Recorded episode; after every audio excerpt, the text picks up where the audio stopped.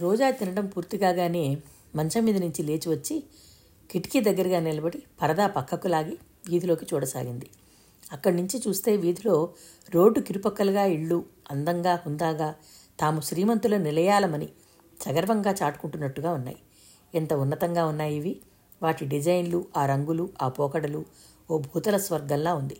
ఒకరి మీద ఇంకొకరు పోటీగా ఎవరికి వారే తమ ఇల్లు అందంగా ఉండాలనిపించేలా కట్టినట్టుగా ఉన్నాయి. రోజా మనోవిధిలో తాముండే వీధికి ఈ వీధికి గల తేడా కనిపించింది.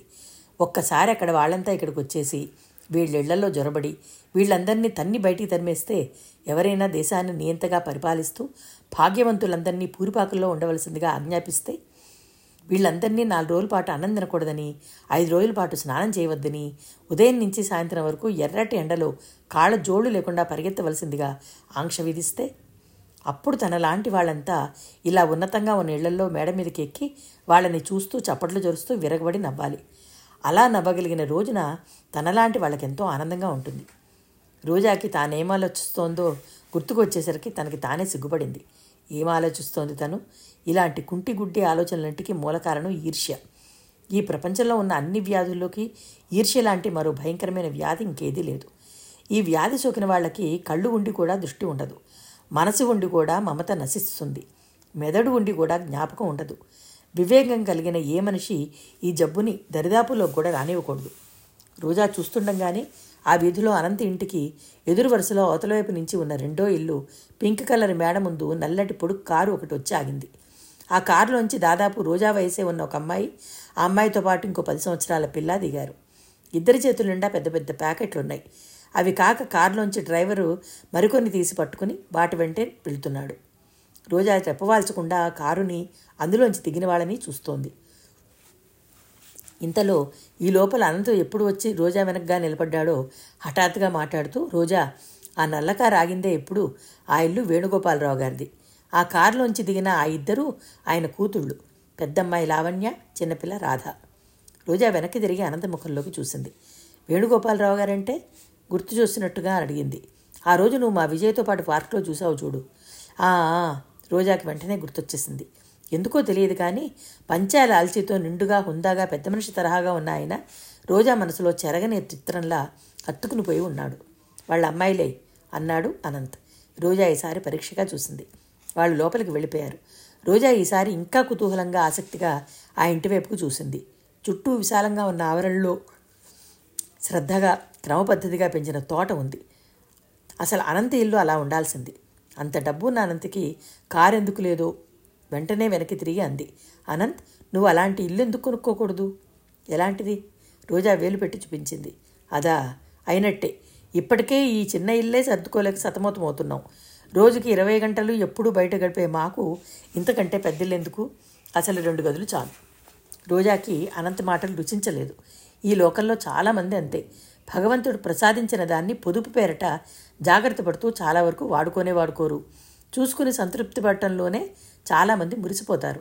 మధ్యతరగతి కుటుంబాలైతే మరీను.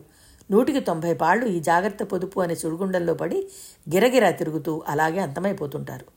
రోజాకి హఠాత్తుగా తను ఇక్కడికి రాకుండా ఉంటే బాగుండేదని అనిపించింది ఇదంతా చూసిన తర్వాత మనసులో ఏదో అసంతృప్తి వెలితి. తనేదో పొందలేకపోతున్నాననే భావం గూడు కట్టుకోసాగాయి. తను కోరుకుంటే ఇదంతా తనదవుతుంది. సందేహం లేదు. కానీ అనంత భారీగా కావాలంటే తను ప్రాణప్రదమైన ఆశని మూల్యంగా చెల్లించాలి. జీవితంలో ఉన్న ఒకే ఒక్క సుఖ స్వప్నాన్ని పణంగా పెట్టాలి. మనిషి ఎలాంటి పరిస్థితుల్లోనూ ఒకదాన్ని పొందడం కోసం మరొకటి పోగొట్టుకోకూడదు. అందులో విలువైనది అనుకున్నట్టున్న దాన్ని అసలే వదులుకోకూడదు. అనంత్ రోజా దృష్టిని ఇటు మళ్ళించమన్నట్టుగా మెల్లగా చేయి జాపి కట్టెను మూసేశాడు. రోజా అనునయంగా పిలిచాడు. ఏమిటి? యథాలాపంగా వెంటనే అతని వైపు చూస్తూ అంది. రోజా అనంత కంఠం అదోలా అయింది. అతని కళ్ళల్లోకి నూతన కాంతి వచ్చింది. త్రుళ్ళిపడిన రోజా రెప్పపాటలో మనసులో కలిగిన కంగారుని బయటికి కనిపించనీయకుండా నిగ్రహించుకుంది. ఏమిటనంత్ అతనిలో భావసంచలనం గుర్తించని దానిలాగానే అమాయకంగా అడిగింది. అనంత్ సమాధానంగా వెంటనే రెండు చేతులు జాచాడు. అనంత్ దగ్గరకు రా రోజా. చుట్టుపక్కల ఆవరించుకున్న ఏకాంతం అనంతలో ఎల్లప్పుడూ ఉండే బిడియాన్ని సంకోచాన్ని వదలగొట్టేసింది. రోజాకి అతన్ని వారించడం అసాధ్యమని తెలిసిపోయింది. చప్పున దూరంగా వచ్చి బ్యాగ్ తీసుకుంటూ నేను వెళ్ళిపోవాలన్న చాలా ఆలస్యమైపోయింది అంది. ఒక్క నిమిషంలో ఆలస్యం అయిపోదు అనంత్ ప్లీజ్ బతిమలాడుతున్నట్టుగా అంది రోజా. ప్లీజ్ రోజా వేడుకున్నట్టుగా చూశాడు అనంత్. అతని చేతులు జాచి ఉన్నాయి. కాస్త కదిలితే ఎగిరి తనని వాటేసి బంధించేలా ఉన్న అతని వైపు క్షణంసేపు రోజా మతిపోయిన దానిలా చూసింది. అనంతులో ఎప్పుడూ ఎరగనిచ్చాను.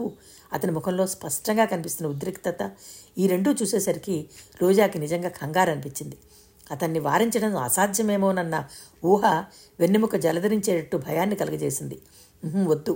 తల అడ్డంగా వేగంగా ఊపుతూ తన అయిష్టాన్ని స్పష్టంగా తెలియజేసిన రోజా మరో మాటకి అవకాశం ఇవ్వకుండా చటుక్కున మెరుపులా బయటికి పారిపోయింది. రోజా వెనక నుంచి వారిస్తున్నట్టుగా కేక పెట్టాడు అనంత్. సుడిగాలిలా బయటకు దూసుకొచ్చేసి రెండేసి మెట్లు ఒక అంగ చొప్పునకు దూకుతున్నట్టుగా దిగి వస్తున్న రోజా మధ్యలో ఉన్నట్టుండి మీట నొక్కినట్టుగా ఆగిపోయింది.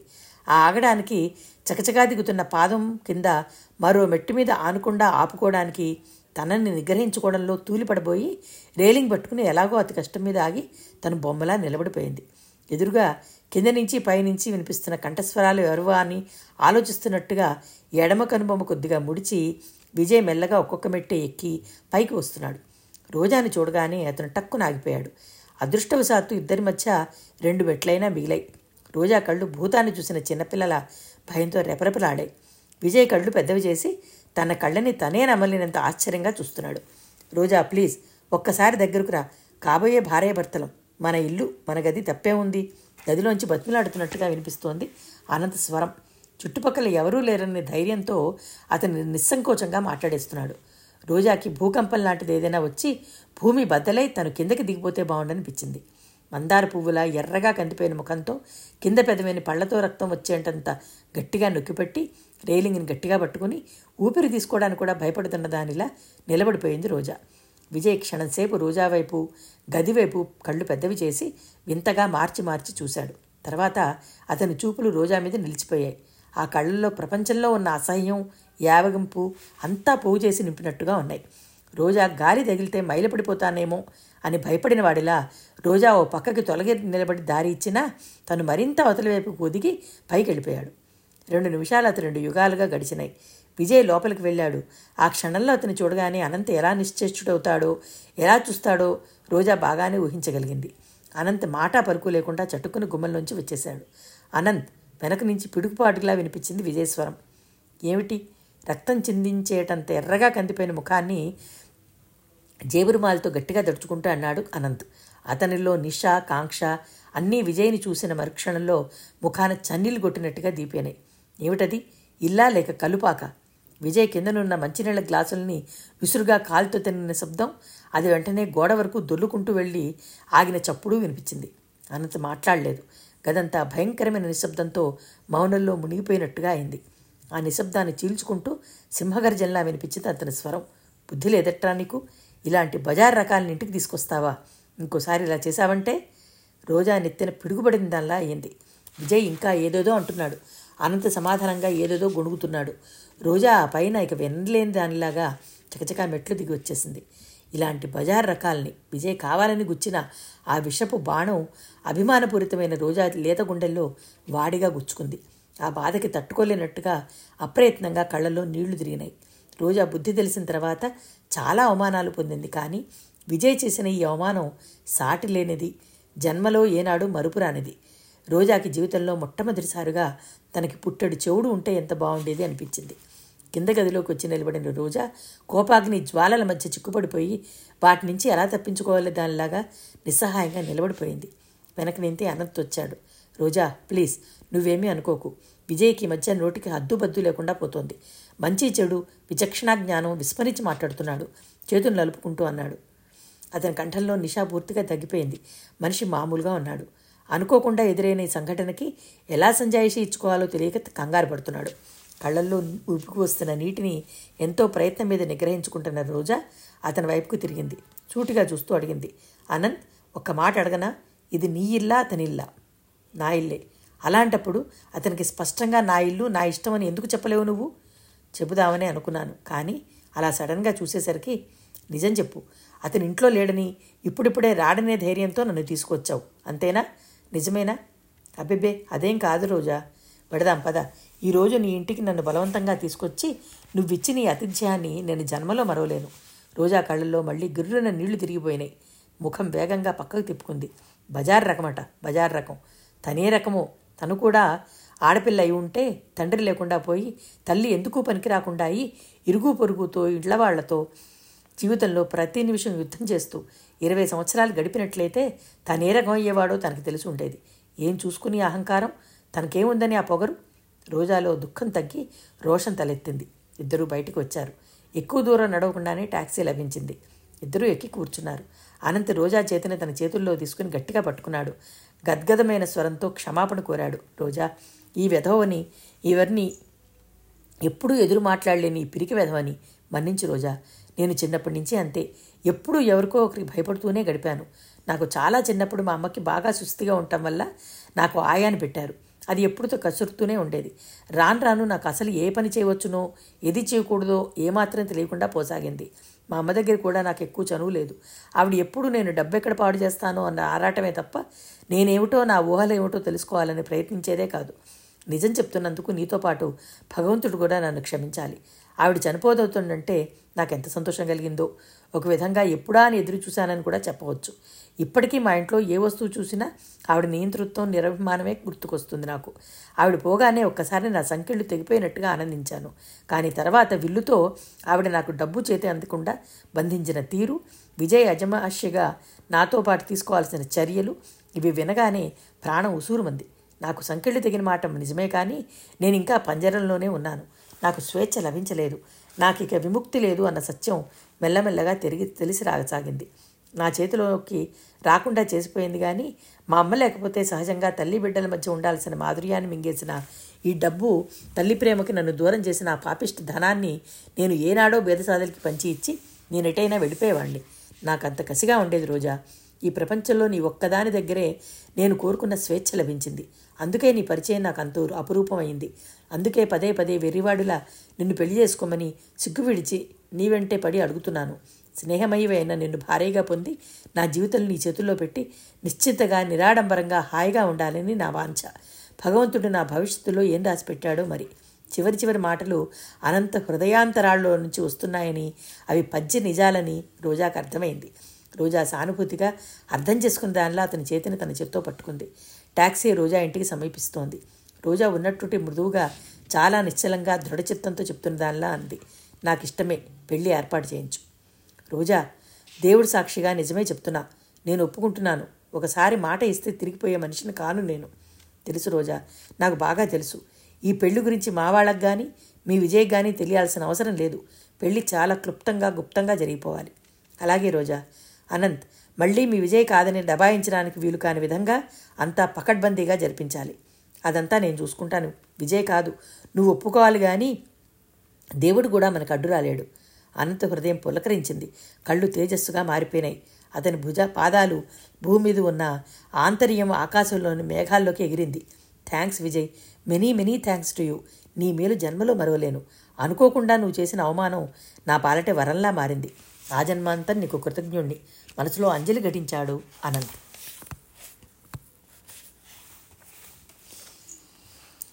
రాత్రి పది గంటలు దాటిపోయింది. లాయరు యశ్వంతరావు గారి ఇంట్లో రూమ్లో ఇంకా లైట్లు వెలుగుతూనే ఉన్నాయి. గదిలో టేబుల్ దగ్గర కూర్చున్న లాయర్ గారి ఎదురుగా విజయ్ కూర్చుని ఉన్నాడు. లాయర్ గారు కళ్ళజోడు సరిచేసుకుంటూ కాగితాలు కట్టుకుంటూ కాగితాలు సర్దుకుంటూ విజయ్తో మాట్లాడుతున్నారు. అప్పటికి చాలాసేపటి నుంచి వారిద్దరి మధ్య ఏదో జటిలమైన సమస్యను గురించి తర్క వితర్కాలు జరిగినట్టు ఎంత ఆలోచించినా దానికి పరిష్కార మార్గం దొరక్క సతమతమై విసిగిపోయి అలసట చెందినట్టుగా ఉన్నారిద్దరు. గాఢాలోచనలో మునిగి ఉన్న విజయ్ చేతిలో పేపర్ వేటిని తదేకంగా చూస్తూ దాన్ని అటు ఇటు తిప్పుతున్నాడు. అతని ఎడమ కనుబొమ్మ చిరాకును సూచిస్తూ కొద్దిగా వంగి ఉంది. లాయర్ గారు ఫైనల్గా చెప్పేస్తున్నట్టుగా అన్నారు. ఏం చేస్తావయ్యా నువ్వు? తనేం చిన్నపిల్లవాడా? రెండు తగిలించి గదిలో పెట్టి తాళం వేసేందుకు మైనర్ దాటిన మనిషి. తన ఇష్టాయిష్టాలను నిస్సంకోచంగా అమలుపరుచుకోవచ్చునని తెలిసి తగిస్తున్నవాడయ్యే. ఆడపిల్ల వలలో పడకూడదనే బుద్ధి జాగ్రత్త అతనికి ఉండాలి కానీ నువ్వెంతకాలంని తప్పిస్తూ కూర్చుంటావు? అందుకేగా నేను సాధ్యమైనంత త్వరలో వాడికి పెళ్ళి చేయాలని పట్టుదలగా ప్రయత్నిస్తోంది ఆ పుండరీకాక్షయ్య గారి సంబంధం దాదాపు సెటిల్ అయిపోయిందనే అనుకున్నాను. ఇదిగో ఈ అవాంతరం వచ్చింది. అవాంతరాలు అలా వెలువలా వస్తూనే ఉంటాయి. వాటికి అంతం ఎక్కడా? ఇంతకీ రేపు ఏం చేస్తానంటావు మరి? సలహా సంప్రదింపుల కోసం నా దగ్గరికి వచ్చావు బాగానే ఉంది. కానీ ఎటువైపు నుంచి ఎటు చూసినా రేపు పెళ్ళి తప్పే మార్గం నాకు కనిపించటం లేదు. నేను అదే ఆలోచిస్తున్నాను. పోనీ రేపటికి ఎలాగో తప్పిస్తాననుకోండి. తర్వాత నాలుగైదు రోజుల్లో ఢిల్లీకి వెళ్ళాలి. పది రోజుల తర్వాత వరకు నేను తిరిగి రాను. ఆ అమ్మాయి అసాధ్యురాలు. ఈడు ఒట్టి తొందర మనిషి. ఈ లోపల ఏదైనా అవ్వచ్చు. ఈ ఆలోచనలతోనే నాకు ఊపిరి అందడం లేదు. లాయర్ గారి సమాధానం చెప్పలేదు. విజయ్ పేపర్ వెయిట్ అటు ఇటు తిప్పుతూ అన్నాడు. అక్కడికి పోనీ వాడంత పట్టుబడుతున్నాడు కదా అని నేను అమ్మాయిని గురించి వాకప్ చేశాను. నా కెటు నుంచి మంచి కానీ పరువు ప్రతిష్టలు కానీ కనిపించలేదు. తల్లి ప్రవర్తన మంచిది కాదుట. తండ్రి తల్లిని వదిలేశాడో చనిపోయాడో తెలియదు ఎవరికి. అదో కుంభకోణంలో అసలు విషయం తెలియటం లేదు. తమ్ముడనేవాడు ఒకడున్నాడు కానీ ఒట్టి రౌడీ. ఆ మధ్య ఏదో దొంగతనంలో పట్టుబట్టి జైల్లో ఉన్నాడు. ఆ అమ్మాయి ప్రవర్తన సరే సరి. వేరే ఎవరో చెప్పనవసరం లేదు. నా కళ్ళతో స్వయంగా నేనే చూశాను. ఇవన్నీ తెలిసి కూడా వాడు మూర్ఖత్వంతోనో అమాయకత్వంతోనో ఆ పిల్లనే కావాలంటే నేను చూస్తూ చూస్తూ ఎలా ఒప్పుకోగలను? ఊరుకోకేం చేస్తావు మరి? నువ్వు వాడి బాగు కోసం చేయవలసిందంతా చేశావు. ఇక వాడి కర్మ అని విరక్తి చెంది చేతులు దులుపుకో. నేను ఈ నాలుగైదు సంవత్సరాల నుంచి చూస్తూనే ఉన్నానుగా. నువ్వు అనంత గురించి ఆలోచించే వాటిలో పదో వంతైనా నీ కేసులకు ఉపయోగిస్తే నీ రాబడి ఇప్పటికి రెట్టింపు పెరిగి ఉండేది. విజయ్ లేచి గదిలో అటు ఇటు ప్రచారం చేయసాగాడు. అతని మెదడు తీవ్రంగా తీక్షణంగా పనిచేస్తోంది. ఆలోచిస్తున్నట్టుగా అన్నాడు. వీడు సాధారణంగా ఎవరితోనూ ఇన్ని రోజులు పరిచయం నిలుపుకునే మనిషి కాదే. వాడి స్నేహాన్ని నుంచి తలదువ్వెనల వరకు ఎప్పటికప్పుడు వినూత్నంగా ఉండాలి. బట్టలైనా సరే నాలుగు సార్లు కట్టుకోగానే మోజు విరిగి దానం పెరటిగా ఎవరికొకరి పారేస్తుంటాడు. గౌరమ్మ భోజనంలోకి వరుసగా ఒక వారంలో రెండు మూడు కూరలు ఒకేసారి చేసిందంటే ఎప్పుడూ దేనా అన్నట్టుగా పళ్ళెం విసురుకొట్టినంత పని చేస్తాడు. అలాంటిది ఇన్ని రోజులు ఈ అమ్మాయితో పరిచయం ఎలా నిలుపుకోగలిగాడబ్బా తెలుస్తూనే ఉందిగా. అదే ఆ అమ్మాయి ప్రయోజకత్వం వీడి మూర్ఖత్వం అని అన్నారు రాయల్ గారు. సరిగ్గా మీకు కూడా అలాగే అనిపిస్తోందా? ఉన్న విషయమే అది. ఇంతకీ రేపు ముహూర్తం ఎన్నింటికి? వివరాలు బాగా తెలుసుకున్నావా? ఆ ఉదయం పదకొండు గంటలకి రిజిస్ట్రార్ ఆఫీసులో సంతకాలు పెట్టడం సాయంత్రం యాదగిరి నరసింహస్వామి ఆలయంలో శాస్త్రోక్తంగా అగ్నిసాక్షిగా పుస్తకట్టడం మంచి పకడ్బందీగా ఏర్పాటు చేసుకున్నారే. చెప్పానుగా ఆ అమ్మాయి అసాధారణమైన తెలియగలదని. అన్ని వైపుల నుంచి జాగ్రత్తగా తన హక్కుకి రుజువులు సాక్ష్యాలు సేకరించుకుంటోందన్నమాట.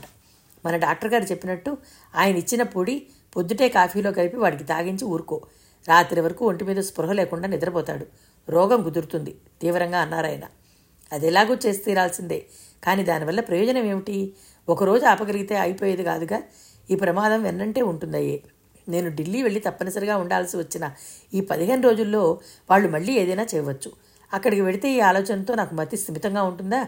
నా మనసు నా పని మీద కేంద్రీకరించగలదా? నా వల్ల కాదు. అసలు నాకు నిద్రే పట్టదు. నేను వెళ్ళే లోపల ఏదో ఒకటి వాళ్ళిద్దరూ శాశ్వతంగా దంపలు కావ దంపతులు కాకుండా వీల్లేకుండా చేసి వెళ్ళాలి. పోనీ ఆ సరోజా వాళ్ళ ఇంటికి వెళ్ళి వాళ్ళని ఏదో రకంగా భయపెట్టి బెదిరిస్తే?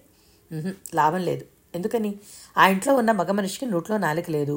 ఆయనకి నాటకాలు పిచ్చి. అసలు ఇంట్లో ఉండడు. ఆడపెత్తను. అదీగాక ఆ అమ్మాయిని వాళ్ళెవరూ కంట్రోల్ చేయలేరు. వాళ్ళ వశం తెప్పి చాలా రోజులైంది. లాయర్ గారు మళ్ళీ తన ఫైల్ చూసుకోవడం ప్రారంభించాడు. విజయ్ ఎడంచేయి వెనక్కి పెట్టుకుని కుడి చేత్తో పేపర్ వెయిట్ గాల్లోకి కొద్దిగా ఎగరేసి పట్టుకుంటూ దీర్ఘంగా ఆలోచిస్తూ అటు ఇటు తిరుగుతూ ఉన్నట్టుంటే హఠాత్తుగా ఆగిపోయాడు. టక్కున వెనక్కి తిరిగాడు.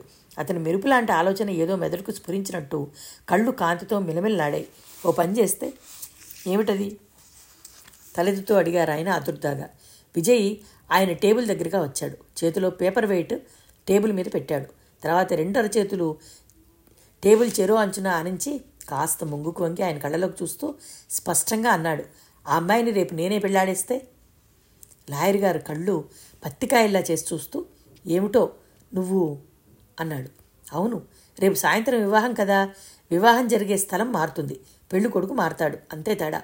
వాడు కట్టాల్సిన పుస్తే నేను కడతాను. అనంత అమ్మాయి చేతుల్లో చిక్కుకునే బదులు ఆ అమ్మాయినే నా చేతుల్లో చిక్కించుకుంటాను. విజయ్ వెర్రివాడిలా అన్నాడు ఆయన. విజయ్ తాపీగా ఆయన ఎదురుగా ఉన్న కుర్చీలో కూర్చుంటూ అన్నాడు అవును ఇది మంచి మార్గం. ఇలా అయితే నాకు నిశ్చింత. ఢిల్లీ కాదు కలకత్తా వెళ్ళినా బొంబాయి వెళ్ళినా ఎప్పటికి తిరిగి వచ్చినా నాకు భయం లేదు. వెనక పీకులాట ఉండదు. విజయ్ నువ్వు ఇలా ఎంతమందిని పెళ్ళాడగలవు? ఆవేశంగా అన్నాడు లాయర్ గారు. అనంత్ ఇంకో అమ్మాయిని వలలో చిక్కునే ప్రమాదం రానివనే రానివని నేను. వాడి షాక్లోంచి తేరుకునే లోపలే ఏదో సంబంధం చూసి పెళ్ళి చేసేస్తాను. విజయ్ నీకు మతిపోయింది. కేవలం వాడి క్షేమం గురించి ఆలోచిస్తున్న నువ్వు నీ సంగతి చూసుకోవటం లేదు. ఇందులో నా సంగతి ఏముంది? లేదు. అనంతని అపాయంలోంచి తప్పించడానికి నువ్వు అందులో ఇరుక్కుంటున్నావు. ఇందులో నాకు వచ్చే ప్రమాదం ఏముంది? లేదు. పెళ్ళంటే ఏమనుకున్నావు? ఇదేం తమాషా అనుకుంటున్నావా? ఓ చెంప అమ్మాయి కుటుంబం మంచిది కాదని చెప్తూనే? నేను నా కోసం అమ్మాయిని పెళ్ళాడటం లేదే. కాకపోతే మాత్రం ఆ అమ్మాయి ప్రవర్తన సరైనది కాదని అసాధ్యారు అసాధ్యురాలని నువ్వే చెప్తున్నావు. రేపు అమ్మాయికి ఇంకేదైనా బయటకు వెళ్ళి తెచ్చి గొడవలు చేస్తే లోకులు ఇంకో విధంగా అనుకోగల అవకాశం ఉంది. బంగారం లాంటి నీ భవిష్యత్తు మట్టిపాలవుతుంది. జాగ్రత్త విజయ్. ఇప్పుడిప్పుడే పైకి వస్తున్నవాడివి అందులో నీ వృత్తి మహాచెడ్డది ఈర్ష్యాస్యులు ఎక్కువ ఇందులో. నువ్వు పైకి వస్తున్నావని చూసి ఓరవలేని వాళ్ళు ఏదైనా చేయవచ్చు. మనిషి ఎంతో మోజుపడే ఈ కీర్తి ప్రతిష్టలు మహాచెడ్డవి ఒకసారి ఎవరినైనా వరించాయంటే ప్రతిఫలంగా ఎప్పుడూ ఇక తమదే ప్రాధాన్యత అంటాయి. మనిషి మనసులో భావాలని అవి చాలా ఆహుతి కోరతాయి ఆనందం రక్షించడానికని ఆవేశంతో దూరాలోచన లేకుండా మంచి మర్యాద లేని ఈ పిల్లతో సంబంధం కలుపుకుని జీవితం నడిబజార్లోకి తెచ్చుకోకు. నవ్వుల పాలవుతావు. అనంతకే వాడికి డబ్బుంది. ఎలాగైనా బతకగలడు. నీకు నీ ప్రీడర్ వృత్తే జీవితం అన్న సంగతి మర్చిపోకు.